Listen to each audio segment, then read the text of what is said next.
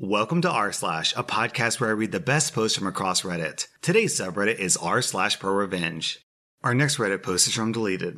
I moved from the Toronto area back up north in 2007. In 2008, we bought a home on a 4-acre forested lot from the original owner. Through conversations with the original owner, I remember him muttering something about how the neighbor to the north had their driveway awful close to the property line. I thought no more about it until later that fall. Our neighbor's hill was built slab on grade, and the builder must have messed up or not properly installed any drainage on the gravel pad. Every time it rained, they got water into their ground floor, an inconvenience to say the least. But not my problem. That is, until the neighbor rented an excavator and had a deep ditch dug all along the side of his driveway, dumping all of the rocks and spoil from the excavation onto our property. We also lost a number of trees, these all being mature black maple sugarbush trees. I was getting concerned. We had problems with a jerk neighbor in Toronto and ended up having to get a survey and put up a fence. I wasn't going to lose any sleep worrying about it this time. I called for a surveyor to get this over with.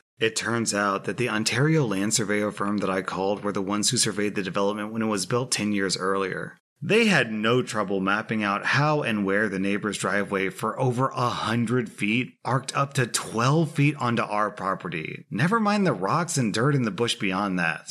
I sent a registered letter with a copy of the surveyor's findings and a polite letter to the neighbor. With registered letters, you have to sign to pick it up. They received it, but didn't respond. I waited a month and then sent another registered letter. That one wasn't picked up and was returned to me. Yeah, that should work. If I don't receive the letter, everything will just go away. In way of explanation, this neighbor was a successful local businessman, and in smaller communities, some of them tend to think that they're a bit special and can make their own rules. I learned from the jerk neighbor in Toronto that there's not much point in trying to discuss things personally. We have a system, let's use it. The next letter that was sent to them was from a real estate law firm, and they know the right language to use and how to get someone's attention. Surprise, that one not only gets picked up, but we receive a letter from their lawyer. They freely admit that they're at fault and will make everything right. Except they don't. They don't do anything for the next 3 years. Absolutely nothing. I started receiving expert advice from some of my friends. OP, you should fix it at your own cost and then sue them for that amount.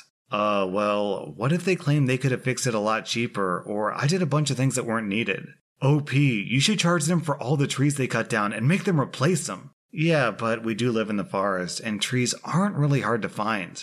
In fact, we cut down trees that got too big and close to the house. It's not like we're in the big city. I decided to do nothing. After the angst and sleepless nights with the jerks in Toronto, I decided to just wait it out. After all, they've admitted fault through their own lawyer. It's not like they can wiggle out of that one and change their minds. I learned that the neighbor's wife hates living in the forest and would much rather have a fancy house in town. And with the water problem that's never been resolved, it just isn't as much fun as they thought it would be. 4 years later, and I got what I was waiting for.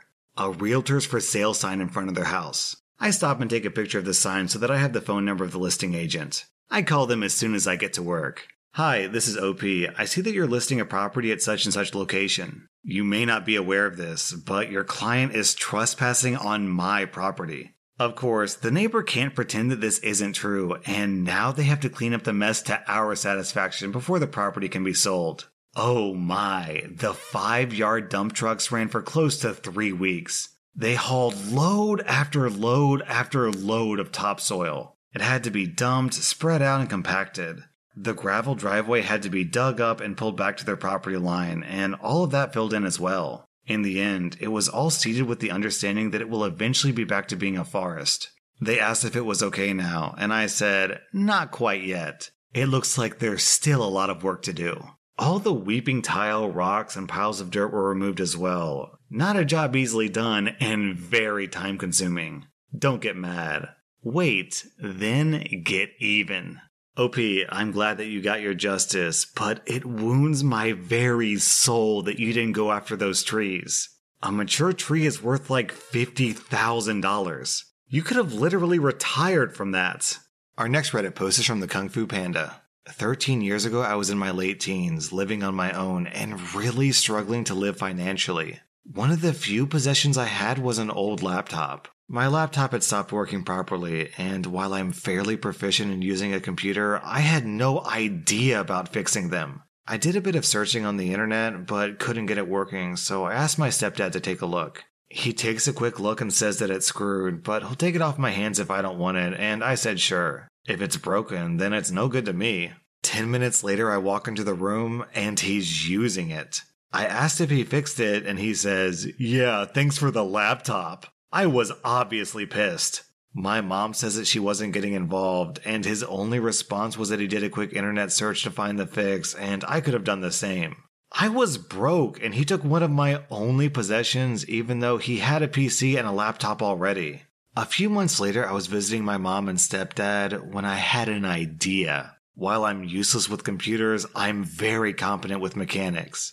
Specifically Audis, and my stepdad had a 2001 Audi A3. Before coming in the house, I went under his car and unplugged the oil level sensor and a backline for the turbo. Later on that day, he went to go to the shop or something, and when he started the car, it threw up oil warning lights on the dash and it wouldn't boost, so he turned it off and had a look of concern on his face. I went out to ask him what's up, and he said that something had gone majorly wrong. He says something along the lines of catastrophic turbo failure or engine failure. He's already spent quite a bit on repairs and didn't want to spend any more on it, so he spoke to my mom about just cutting his losses and scrapping it. I asked him how much it's worth at the scrapyard, and he says 100 pounds. So I ever so graciously offer 120 pounds to take it off his hands to maybe part it out, which he accepts. He signed over the title and wrote me a receipt of purchase and handed the keys over. I walked outside, lifted the hood, pretended to look at my phone for a minute, went under the car and plugged the backline and oil sensor back in, fired it straight up, and drove around the block. When I got back, I gave him a thumbs up and said it's all fine now. His mouth was wide open and he was mega pissed.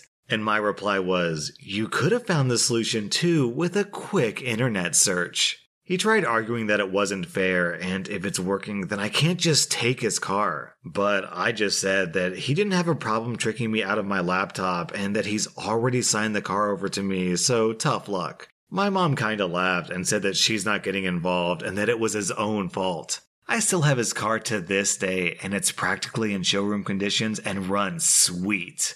As said by I Love Scrabble down in the comments, his stepdad used to own the car, but now it's just some Audi that he used to own.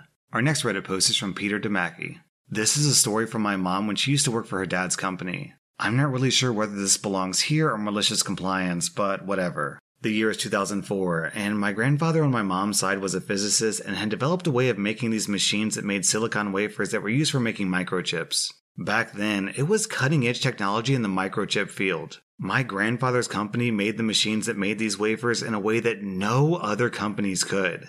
Anyway, my mom handles orders of these machines.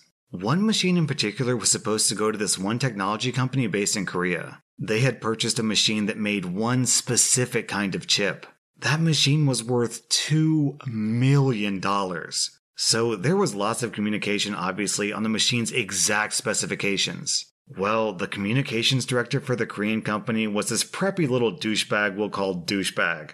Douchebag gives my mom's company the exact specifications for the machine and a down payment of $500,000 or so to make the machine. So the company makes the machine and ships it to Korea with an engineer to set it up when they get there. At 3 o'clock in the morning, my mom gets a call from Douchebag in bad English. He basically tells my mom that we needed to include some feature with it that he claimed he asked for, he didn't, and he's not sending out the remaining $1.5 million. My mom is confused at first, and then asks to speak with his manager. He keeps saying no. So then she asks if she's on speakerphone and if the engineer, Glenn, is in the room. The answer is yes to both. She then tells Glenn to put the machine to sleep and get on the next flight home. Putting the machine to sleep basically makes it inert, as you may have guessed. Only our engineers could turn the machine back on. She then asks if Glenn understood her, and Glenn says yes. Then she hears some hushed talking. Glenn later told me that another Korean guy was asking Douchebag if Douchebag know what my mom said. Douchebag did not. The other Korean guy tells Douchebag, and Douchebag starts to yell at my mom, and my mom hangs up. 20 minutes later, the phone rings again, and it's Douchebag's manager. Douchebag was fired after the machine went to sleep and Glenn left the building. Glenn was almost at the airport when my mom called him, explained, and told him to go back. The $1.5 million was released and all ended well, except for douchebag. Our next Reddit post is from Abort Retro Implode. 2 years ago, I started a distance PhD program. My very first full semester in the program consisted of an intro course, which was basically, welcome back to school, here's how to do research, here's how to do APA citations. A lot of it focused on proper APA writing, and one of the first assignments was just doing a simple abstract. Okay, I can do that. I pull out my trusty APA guide, which I just bought online to complete the assignment, and I got a D-. I was utterly shocked. I'd followed the book to the letter. How the hell did I get a D-? I messaged my professor and told her I followed the book exactly, and she did the academic equivalent of patting me on the head and saying, "Of course you did, dear." By this time, I was thinking I was out of my mind. I sent a strongly worded letter to the APA that basically said, "What the hell is wrong with you guys selling a book like this?" They wrote back and did the business equivalent of patting me on the head and saying, "We're sorry you didn't like our book." Then I started really looking at the book, and I started noticing a lot of typos.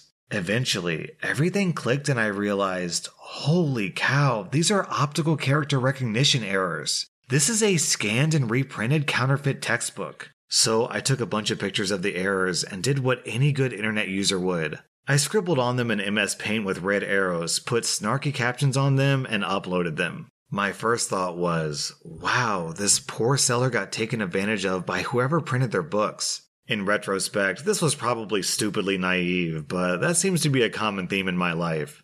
So I wrote them a very polite email and sent them the photos of the book and said, I think you might have been provided a pirated version of the book. Well, the seller didn't appreciate that and sent me back a super nasty email saying that my suggestion that they were selling counterfeits was very offensive. All their books were brand new from the publishers, and that I was a B-word, and they were going to report me to the police for slander. Okay, I was pretty upset about the terrible grade, but you wrote me back and swore at me and threatened to report me to the police? Now I'm pissed. I start by looking up their Amazon seller profile, and I notice a couple of other people have reported that books received from this seller were missing pages or had other unusual issues.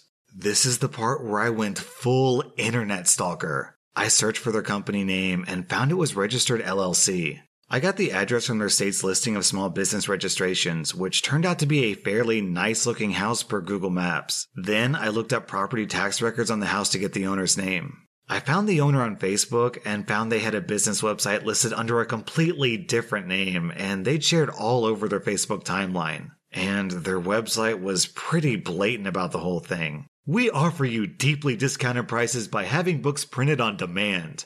I don't think that's how publishing works. I reported them to Amazon, and AbeBooks, and Biblio, and eBay. Basically, anywhere I could find them selling anything at all, I reported them. I wrote to the APA and apologized for my terse email and sent them copies of the photos of the book along with all the seller's personal information. They respond and say they're going to send it to their legal folks and ask if it's okay to contact me for more info. Finally, I report them to the FBI Internet Crime Complaint Center.